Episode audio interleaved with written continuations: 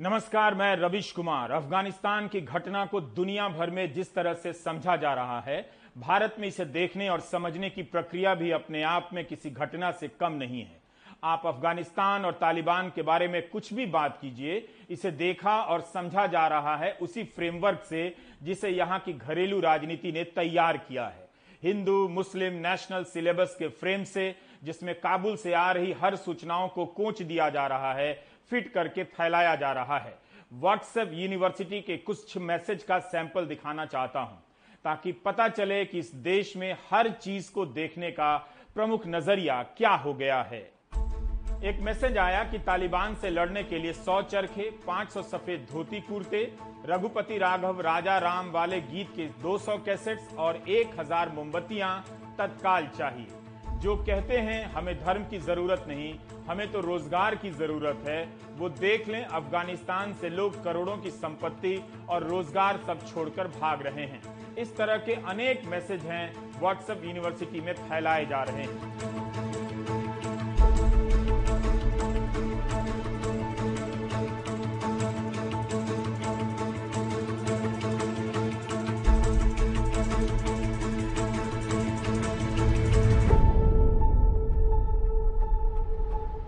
यह हमारी सार्वजनिक सोच का छोटा नहीं, बल्कि काफ़ी बड़ा नमूना है। कारण यह है कि भारत की घरेलू राजनीति में वर्षों से तालिबान के आतंक को इस्लाम का चेहरा बताकर लाभ उठाया गया है। दुनिया भर में इस आतंक को पैदा करने, उसके हाथ में आधुनिक हथियार देने और इसका इस्तेमाल ताकतवर देशों के साम्राज्यवादी संघर्षों में करने की कारस्तानी को छिपाने के लिए धर्म के चेहरे को आगे किया गया। फिर यह भी कहना पड़ा कि आतंकवाद का संबंध धर्म से नहीं है। प्रधानमंत्री मोदी भी यही बात कहते हैं, लेकिन कोई इनकार नहीं कर सकता कि भारत की मौजूदा राजनीति में आतंक ही नहीं, हर दूसरी बात को धर्म से जोड़ा जाने लगा है। गोदी मीडिया और व्हाट्सएप यूनिवर्सिटी ने बाकायदा जनता के एक बड़े वर्ग को ट्रेनिंग दी है। इसी से बने वातावरण के जाल में भारत की सरकार भी फंस गई है। भारत के प्रधानमंत्री मोदी अभी तक नहीं बोल पाए हैं। कि उनकी नज़र में तालिबान क्या है? आतंकवादी है या नहीं है? इस बार 15 अगस्त के भाषण में पड़ोसी देशों का ज़िक्र तक नहीं है।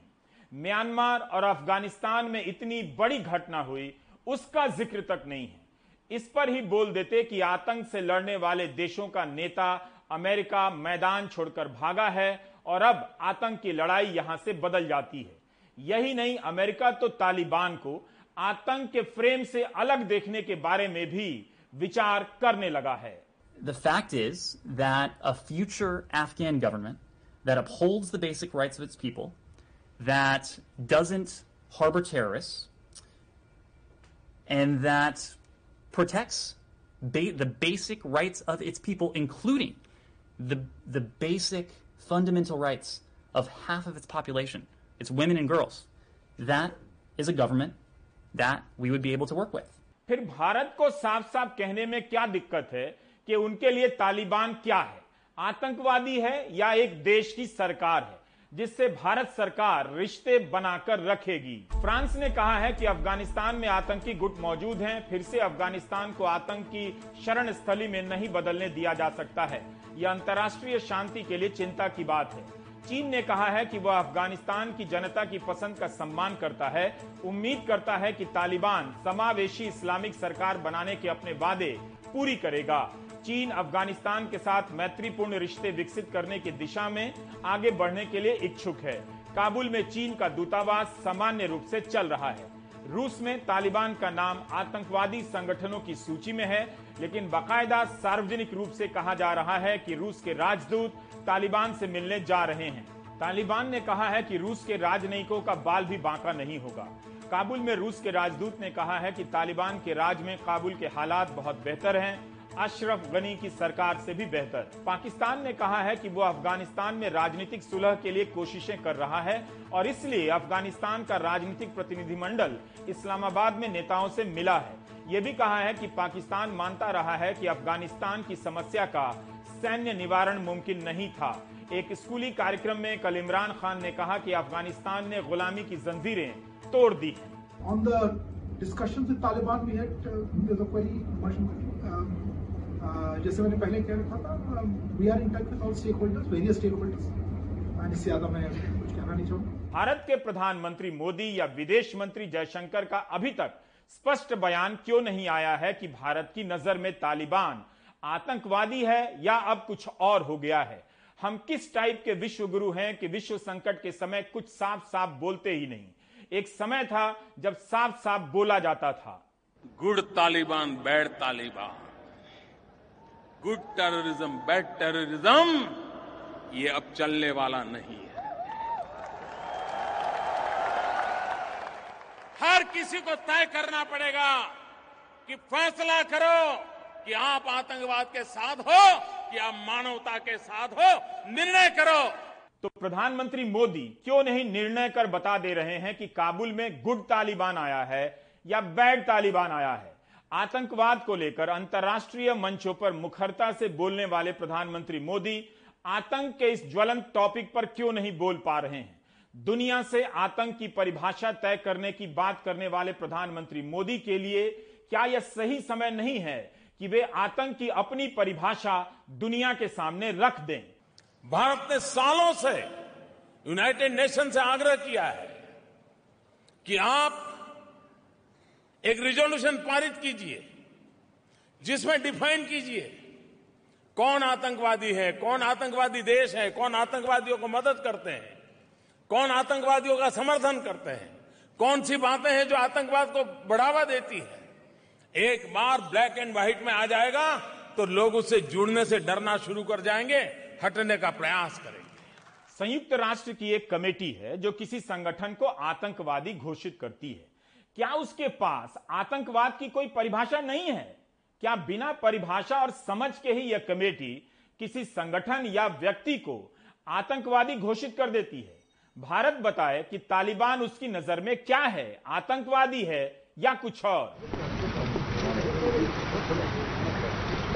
यह तस्वीर 2015 की है, जब काबुल में भारत के करीब एक हज़ार करोड़ रुपए से बने संसद भवन का उद्घाटन हुआ था। उस समय यहाँ बैठे कई लोग अफ़गानिस्तान छोड़कर भाग चुके हैं। 2021 में प्रधानमंत्री मोदी के इस भाषण को पढ़ते समय लगा कि यह एक ललित निबंध की औसत कॉपी से ज़्यादा नहीं है। आज जब अफ़गानिस्तान पूरी तरह बदल चुका है हेडलाइन बनाने वाली वो सारी पंक्तियाँ सूखे पत्तों की तरह उड़ रही हैं। प्रधानमंत्री मोदी ने अंग्रेज़ी में कहा था कि आप पख्तून हो सकते हैं उज्बेक हो सकते हैं ताजिक हो सकते हैं हजारा हो सकते हैं। आप हिंदू हो सकते हैं मुसलमान हो सकते हैं सिख हो सकते हैं लेकिन आप गर्विले अफगान हैं जो one nation and one people के रूप में एकजुट हुए हैं। One nation and one ration one nation and one tax की धारणा से दुनिया का हर समाज नहीं समझा जा सकता है ना ही भारत का अपना समाज। और भी कई स्लोगन नुमा बातें कही गई जैसे अफगान के युवाओं के लिए आईटी का मतलब इंफॉर्मेशन टेक्नोलॉजी होना चाहिए ना कि international terrorism and as Hindi cinema's most famous Pathan character Sher Khan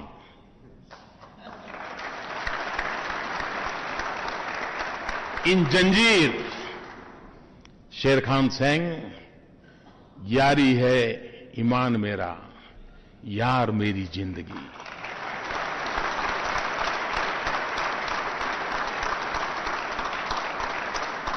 friendship is my faith friend is my life दोस्ती मेरा विश्वास है, दोस्ती मेरा जीवन है। जंजीर का यह डायलॉग दोहराने वाले प्रधानमंत्री मोदी ही बता सकते हैं कि अफ़गानिस्तान में अब उनका दोस्त कौन है। उनका ईमान किस दोस्त के साथ है? भारत के लिए भी यह जटिल समय है। भारत ने अफ़गानिस्तान में काफ़ी कुछ दांव पर लगाया है। क्या वह सब पानी में बह गया? क्या वहाँ की राजनीतिक गतिविधियों पर पाकिस्तान और चीन ने बढ़त बना ली है? इस नए अफ़गानिस्तान में नया भारत बनाने वाले प्रधानमंत्री मोदी को कूटनीतिक सफलता मिली है या हार हुई है? इन सब बातों को समझने का अवसर है। भारत अब क्या करेगा? आतंक के नाम पर पाकिस्तान से बातचीत नहीं करता है। क्या वह उस तालिबान से बात करेगा जिसकी पहचान आतंक से है? जब तालिबान से बात होगी, तब पाकिस्तान से किस आधार पर बात नहीं होगी? अफ़गानिस्तान की सड़कों की ये तस्वीरें बता रही हैं कि वहाँ का समाज विदेशी मदद से आई, इन कारों की सवारी करता हुआ आज भी वैसा ही है। विदेशी कारों के सिलसिले के बीच आप तालिबान को आते जाते देख सकते हैं। तालिबान के सफ़ेद झंडे दिख जाते हैं। औरतें दिखती ही नहीं यह अलग ही समय क्षेत्र नज़र आता है। अफ़गानिस्तान, इराक, सीरिया जैसे कई मुल्कों को ताकतवर देशों की प्रतिस्पर्धा में बर्बाद कर दिया गया। सद्दाम के पास रासायनिक हथियार होने का झूठ बोला गया और हमला कर इराक को बर्बाद कर दिया गया। लाखों इराकी मारे गए। बाकायदा ब्रिटेन के प्रधानमंत्री ने इराक युद्ध में झूठ बोलने के लिए माफ़ी मांगी। एक अनुमान के अनुसार अफ़गानिस्तान में साठ हज़ार से अधिक लोग मारे गए। क्या वे सभी आतंकवादी थे? सैन्य बलों में भी हज़ारों मौतें हुई। सीरिया में आधुनिक हथियार देकर आईसिस जैसे आतंकी संगठन को खड़ा किया गया और उनसे धंधा भी किया गया, तेल का। सीरिया बर्बाद हो गया और वहाँ लाखों लोग मारे गए। आज तबाह हुए इन देशों में अमेरिका और पश्चिमी ताकतों को भागते देख कोई जश्न मनाता है तो उसे केवल इस्लाम के फ्रेम में नहीं देख सकते हैं। मुमकिन है उस बर्बादी की चुभन में यह खुशी ज़ाहिर की जा रही हो। Our mission in Afghanistan was never supposed to been nation building. It was never supposed to be creating a unified, centralized democracy. Our only vital national interest in Afghanistan remains today what it has always been preventing a terrorist attack on America's homeland. We gave them every tool they could need. We paid their salaries, provided for the maintenance of their Air Force, something the Taliban doesn't have. Taliban does not have an Air Force. We provided close air support. We gave them every chance to determine their own future. we could not provide them was the will to fight for that future. The Afghan military collapsed, sometime without trying to fight. दुनिया की सबसे बड़ी चिंता यही है कि तालिबान औरतों के साथ बर्बर बर्ताव करेगा इन सब पहलुओं पर हम बात करेंगे अपने सहयोगी पत्रकारिता में सहयोगी प्रकाश के रे से जो इस विषय का गहराई से अध्ययन करते रहते हैं। प्रकाश, मेरा पहला सवाल यही है कि अचानक से तालिबान तो प्रभावी नहीं हुआ होगा। क्या वाकई किसी को इसका अंदाज़ा नहीं था यह, या ये बात दुनिया से छिपाई गई? रातों रात आप एक कमेटी बना लेते हैं, उसे समझौता कर लेते हैं, और, माना जा सकता है कि अमेरिका को यह पता नहीं होगा, वहाँ मौजूद वेस्टर्न मीडिया को पता नहीं होगा कि अमेरिका इतनी जल्दी भागेगा तालिबान से मोहलत भाग मांगेगा कि भागने दो। आ, मुझे लगता है कि आ, हमें ये मानना चाहिए कि अमेरिका को उसके थिंक टैंक को इंटेलिजेंस को और अफगान सरकार को उस तरीके से अंदाज़ा नहीं था। और उसकी वजह यह है मैं ये दो आधार पे कह रहा हूँ। एक तो ये कि अभी 8-9 जुलाई को राष्ट्रपति बाइडेन स्पेसिफिक रूप से कह रहे थे कि तालिबान के पास ये कैपेबिलिटी नहीं है कि वो अफ़गानिस्तान को कब्जे में ले ले। और दूसरी चीज़, उन्होंने साइगॉन 1975 के मामले के बारे में स्पेसिफिक जब सवाल पूछा गया तो उन्होंने ये कहा कि हमें दूतावास की छत से भागने की नौबत नहीं आएगी।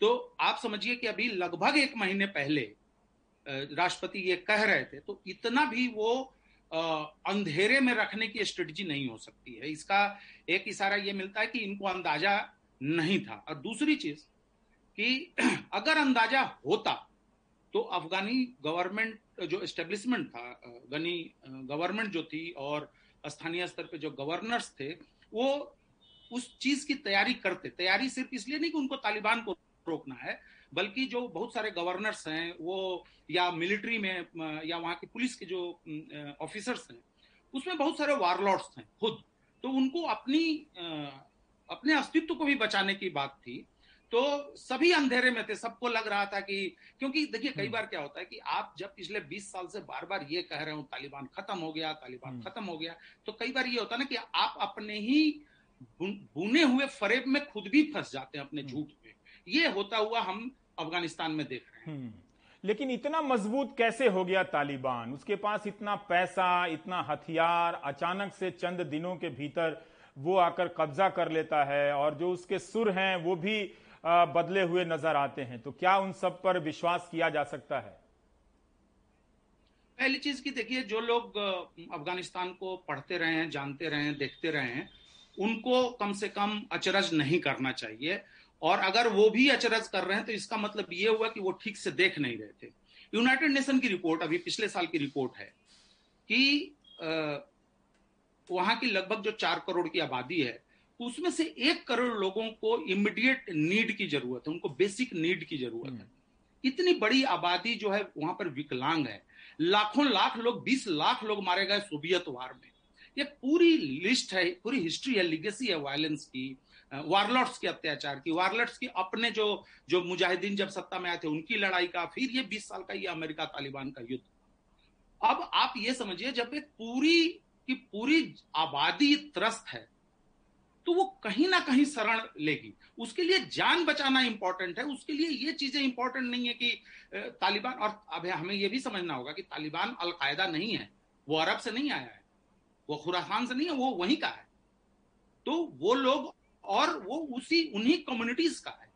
तो आप, जो लोग भी अफ़गानिस्तान को जानते हैं, वो जानते हैं कि वो जो कल्चर है, जो सोशल कल्चर है, जो सोशल फैब्रिक है, वो कितना एक दूसरे से मिला जुला है। रिश्तेदारियाँ, परिवार कम्युनिटीज पंचायतें मस्जिदें क्या रोल अदा करती हैं वहाँ पे?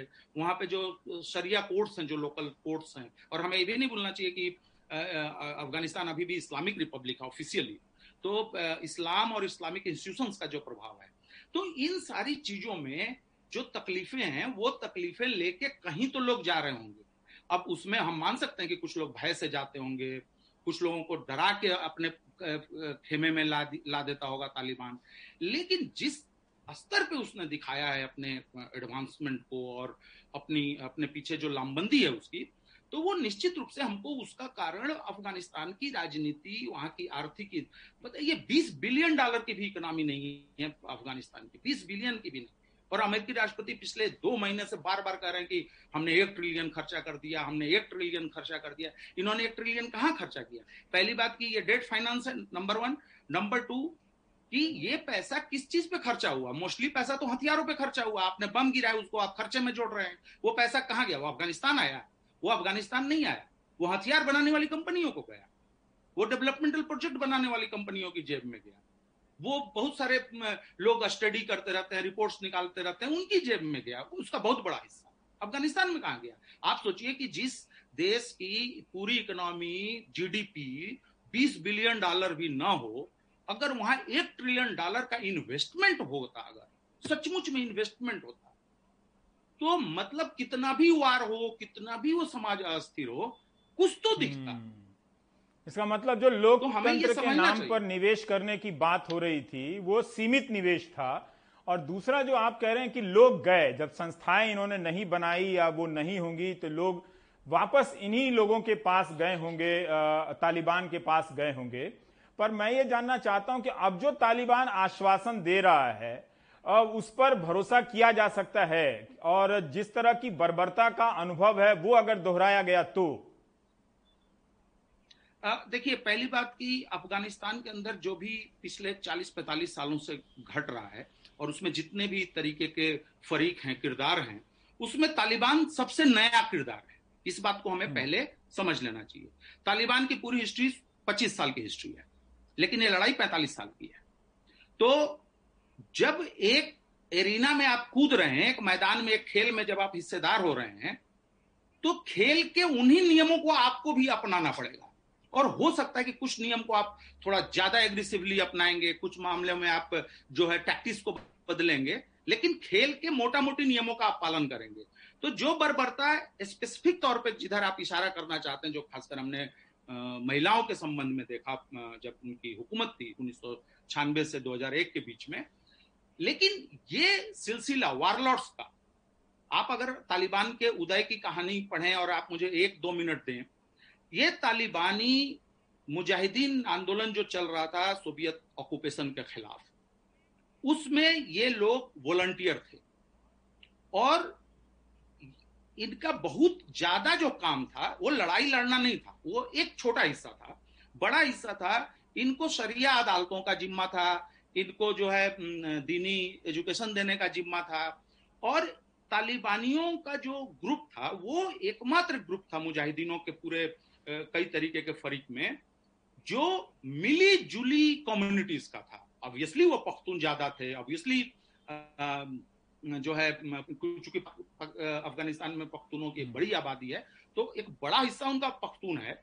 लेकिन जिनको तालिबान कहा गया मुजाहिदीन आंदोलन में वो जो ग्रुप था वो उस ग्रुप में तमाम तरीके का मौलाना और तमाम इलाकों के मदरसों के लड़के उसमें शामिल थे स्टूडेंट्स हम्म। शामिल थे इसलिए उनको आमतौर पे कह दिया कि अरे भाई वहाँ पे किसकी जिम्मेवारी तो यार तलबा देख रहे हैं तालिबान हम्म। देख रहे हैं तो नाम पड़ गया हम्म। तालिबान 1990 में जब सोवियत वापिस 89 में जब सोवियत सेनाएँ वापिस चली जाती हैं तो ये मदरसे के लड़के मुजाहिदीनों के और ग्रुप के साथ शामिल नहीं होते। कुछ लोग हो गए होंगे कुछ लोगों ने किसी को ज्वाइन कर लिया होगा कुछ लोगों को। लेकिन मोटा मोटी ये वापिस अपने मदरसों और मस्जिदों में लौटा ये वापस अपने स्कूलों में लौट ये वापस अपने गाँव में लौट आए। हम्म। और नब्बे से पंचानवे तक ये मदरसों में ही थे। हम्म। ये कोई कहीं ट्रेनिंग लेने नहीं जा रहे। हम्म। और जब आप उन्नीस सौ बानवे से उन्नीस सौ पंचानवे के बीच मुजाहिदों के बीच में आपस की खून खराबी खून खराबा आप देख रहे हैं गुलबुद्दीन हिकमत यार अहमद समसूद रब्बानी ये तमाम जो फरीक हैं मार्शल दोस्तम अभी जिनकी बात हो रही है इस्माइल खान जिन्होंने हैरात सौंपा पीछे लिजेंडरी हम्म। मुजाहिद ये सारे लोग जब आपस में एक दूसरे पे गोलाबारी कर रहे हम्म। थे तो पूरा अफ़गानिस्तान तबाह हो गया और उसी बीच में जब हम औरतों की बात कर रहे हैं जब बच्चों के अधिकारों की बात कर रहे हैं तो मैं बार बार कहूँगा कि अफ़गानिस्तान के हालिया इतिहास में एक जो बहुत बड़ा मुद्दा है जिसको कि यंग बच्चों के सेक्सुअल हरासमेंट का शोषण था हम्म। हमें उसको नहीं भूलना चाहिए अफ़गानिस्तान के सोसाइटी में ये जो एक तरीके से. आप कहिए कि रिवाज बना. हुआ है कि गरीबों के बच्चों. को का सेक्सुअल हरासमेंट बड़े लोग करते हैं जो भी उस सोसाइटी के बड़े लोग हैं जो सुखदार लोग हैं ताकतवर लोग हैं कम्युनिस्टों के शासन में यह हुआ था कि उन्होंने बच्चाबाजी को बंद कर दिया था इसको बच्चाबाजी बोलते हैं उसको बंद कर दिया था। लेकिन जैसे ही मुजाहिद सत्ता में आते हैं नजीब के बाद ये परंपरा फिर शुरू होती है। और उन बच्चाबाजी के इस परंपरा के शिकार बच्चों के माता पिता और परिवार लूटमार भ्रष्टाचार जो मुजाहिदीनों का हो रहा है और ये जो आपस की लड़ाइयों से पूरा काबुल शहर बर्बाद हो गया था उस समय कोई हम्म, तालिबान वहाँ नहीं था। हम्म। मास रेप की हम्म। घटनाएँ थी। तो ये लोग चूँकि मुजाहिद आंदोलन में देश के अलग अलग हिस्सों में ये रिलीजियस काम में इन्वॉल्व थे उस मुजाहिदीन आंदोलन के हिस्से के रूप में।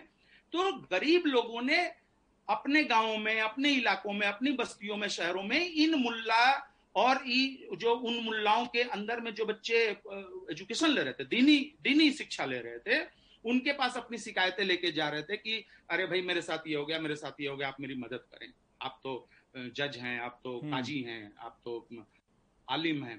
तो वहाँ से ये जो पुराने मुजाहिद हैं जो तालिबान वाले ग्रुप के इन्होंने कुछ कुछ पिटीशन देना शुरू कर दिया इंटरवेंशन शुरू करना करना ये किया और उस वजह से क्या हो कि अचानक इनके फेवर में जहाँ से ये कांधार से शुरू हुआ मुल्ला उमर हम्म। के नेतृत्व में इनके पास इतना बड़ा जन समर्थन आ गया कि कांधार का गवर्नर कुछ ही समय में कांधार छोड़ के भाग गया हम्म। वो भी मुजाहिद था वो कोई वो भी कोई सोवियत या अमेरिकन पॉपेट हम्म। नहीं था या ईरानियन या पाकिस्तानी पॉपेट भाग गया वो। तो प्रकाश जी। तो उसके बाद ये मार्च करते गए करते गए और बमुश्किल एक डेढ़ साल के अंदर इन्होंने काबुल हम्म। जीता। अब यहाँ पर एक बात मैं और जोड़ हम्म।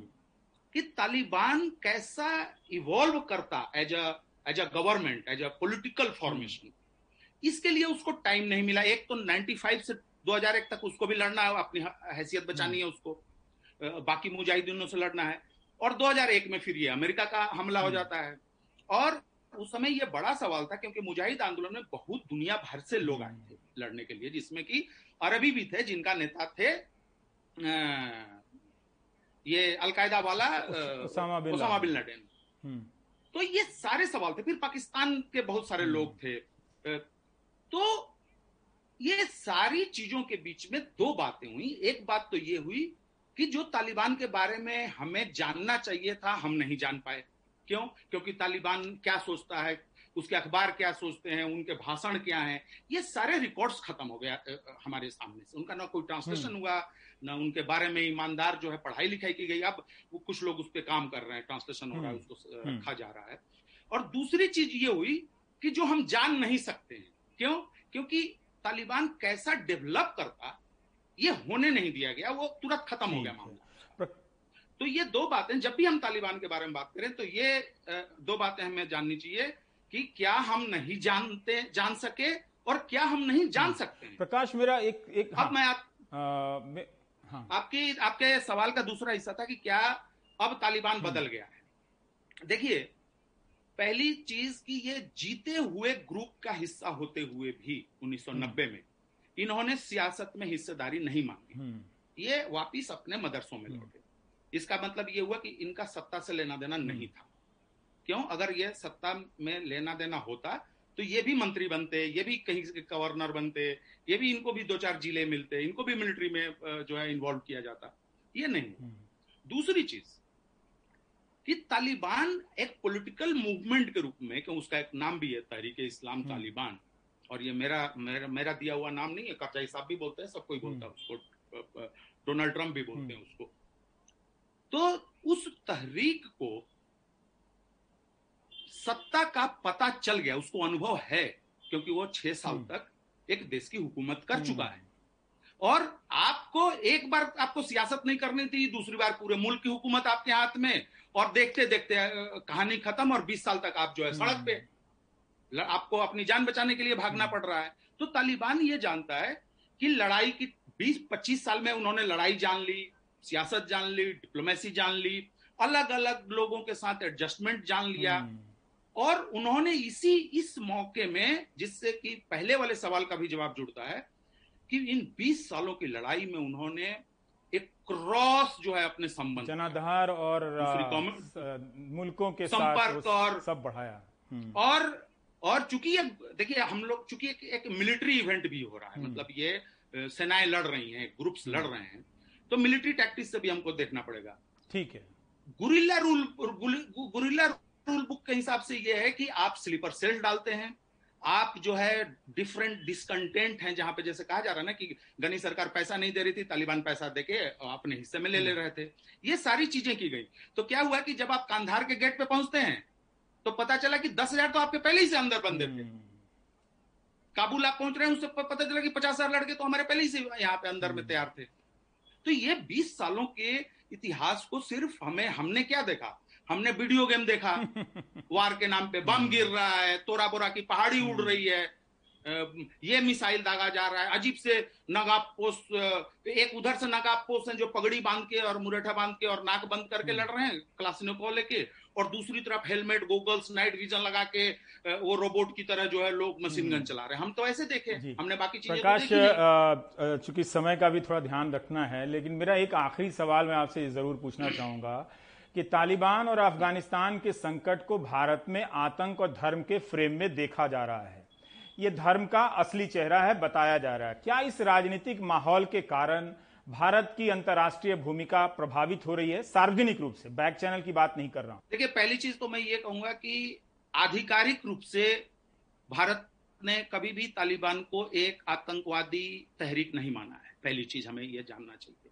और जब अलकायदा और नाइन इलेवन भी हुआ था तो अमेरिका ने तालिबान पर यह आरोप लगाया था कि तुमने जिनको पनाह दिया, उन्होंने ये हमारे यहाँ तबाही मचाई है। उन्होंने तालिबान को डायरेक्टली दोषी नहीं ठहराया था। तीसरी बात जो नौ देश हैं जिसमें रूस भी शामिल है, कनाडा, जापान वगैरह भी हैं, तालिबान के ऊपर कोई भी ये आरोप नहीं लगा सकता है कि तालिबान ने अपने देश की सीमा के बाहर किसी भी तरीके की कोई आतंकवादी गतिविधि की है। लेकिन उन्होंने, चूँकि लड़ना है, आप एक लड़ाई में हैं, आप जब देशों से बंदूकें ले सकते हैं, पैसे ले सकते हैं, आप आदमी ले सकते हैं तो आप दूसरे आतंकवादी गिरोहों को भी लेके अपने साथ आप चलते हैं ताकि आपकी ताकत बनी रहे। तो ये ज़रूर है जिस पर कि आपने देखा चीन ने अमेरिका ने और ईरान ने रूस ने कहा कि भाई आप ये ये इन आतंकवादियों से अपना संबंध तोड़िए। आज सुबह ही साढ़े सात सौ भारत अभी अगर आतंकवादी कह देता तो आईटी सेल के लोगों को आराम मिल जाता फिर वो आराम से अपना और ट्रोल कर सकते थे ना। क्यों नहीं प्रधानमंत्री मोदी आतंकवादी कह दे रहे हैं? क्योंकि सारी राजनीति अपने देश के नागरिकों को इसी आधार पर मुसलमानों को टारगेट की जा रही है कि वो तालिबान समर्थक बताए जा रहे हैं। अब अफसोस की बात है कि हमारा पब्लिक डिस्कोर्स का एक बड़ा हिस्सा जो है इस्लामोफोबिया का शिकार है और हिंदू मुस्लिम की राजनीति या नफरत ये सारी चीज़ें हैं। बहुत सारी चीज़ें आपके ज़रिए हम लोग जानते समझते रहे हैं। लेकिन भारत नहीं कह सकता है और भारत को कहना भी नहीं चाहिए। आप ये देखिए कि तालिबान कह रहे हैं कि हम अफगान नेशनल्स हैं हम राष्ट्र अफगान राष्ट्रवादी हैं तो भारत ने सिर्फ़ डिप्लोमेटिक गलती की और अगेन मैं ये बात नहीं कह रहा हूँ विवेक काटजू कह रहे हैं जो कि भारत सरकार सचिव रह हम्म। चुके हैं राजदूत रह चुके हैं कि अगर वो राष्ट्रवादी है या आतंकवादी है तो ये जानने के लिए सबसे पहले मुझे उससे संपर्क करना पड़ेगा अगर वो सुधरा है अगर वो हमारे लिए आगे के लिए नेगेटिव नहीं हम्म। होगा इसके लिए भी हमको बातचीत करना होगा हमें उसको बताना होगा कि ये मेरा रेड हम्म। लाइन है हिंदुस्तान इससे आगे बर्दाश्त नहीं करेगा तो वो चीज़। और दूसरी चीज़ हम सिक्योरिटी काउंसिल में अभी अध्यक्ष हैं इस महीने के लिए। हम सिक्योरिटी काउंसिल में परमानेंट मेंबरशिप के हम्म। आकांक्षी हैं। और इतनी बड़ी घटना अपने पड़ोस में हो रही है और हमारे पास कुछ भी कहने के लिए हम्म। नहीं है। मैं उन ट्रोलों को क्या कहूँ? मतलब उन उनके बारे में सोचना मेरे लिए समय की बर्बादी है लेकिन मैं अपनी सरकार की कोशिशों पे मुझे रियली अफसोस की मुझे लगता है। और मुझे नहीं तमाम लोग कह रहे हैं तमाम बहुत बहुत और दू, दूसरी एक लाइन खाली मैं जोड़ दूँ। कि भारत सरकार को कोई जल्दीबाजी भी नहीं करनी चाहिए कि तालिबान को रिजेक्ट करना है या तालिबान को मानना है। इंटरनेशनल कम्युनिटी के साथ मिलके भारत को यह करना चाहिए और भारत को यह भी कोशिश करनी चाहिए कि ठीक है आप अच्छा कर रहे हैं कि हिंदू सिख जो शरणार्थी हैं उनको आप मदद कर रहे हैं लेकिन आप जितना ज़्यादा कर सकें क्योंकि अभी तक हम अफ़गानिस्तान के मित्र हम्म। देश हैं। जी। बहुत बहुत शुक्रिया प्रकाश।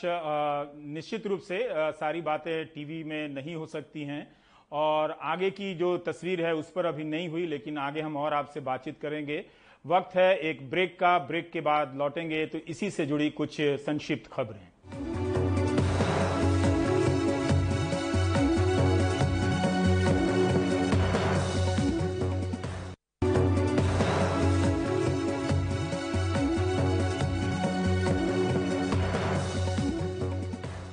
अफ़गानिस्तान का संकट बड़े पैमाने पर शरणार्थी संकट पैदा करने वाला है। तालिबान की क्रूरता का अनुभव डरा रहा है कि वहाँ पर पोलियो के कार्यक्रम चल पाएँगे या नहीं। वहाँ की लड़कियों के साथ क्या होगा? यही नहीं, भारत में रह रहे अफगानी छात्र भी असुरक्षित महसूस कर रहे हैं। दूसरी तरफ़ काबुल में मौजूद भारतीय भी वापसी को लेकर असुरक्षित हो गए हैं। भारत सरकार ने विश्वास दिलाया है कि सभी नागरिकों को वापस लाने का प्रयास किया जाएगा। उत्तर प्रदेश के चंदौली ज़िले के सूरज ने काबुल से एक वीडियो भेजा है। एक कमरे में कई भारतीय बंद हैं। सूरज ने अपील की है कि सभी चिंतित हैं और भारत लौटना चाहते हैं। कई लोग फ़ोन पर अपने घर वालों से संपर्क करने का प्रयास कर रहे हैं। ये सभी प्राइवेट कंपनी के लिए काम करने काबुल गए थे। अफ़गानिस्तान में फंसे यात्रियों और दूतावास के कर्मचारियों को लेकर एक विमान आज गाजियाबाद के हिंडन एयरपोर्ट पहुँचा है। इस जहाज़ में वहाँ तैनात भारत के राजदूत रुद्रेंद्र टंडन भी थे। उन्होंने कहा कि भारत सरकार वहाँ मौजूद भारतीयों को सुरक्षित निकालने का प्रयास कर रही है। आप देख रहे थे प्राइम टाइम, नमस्कार।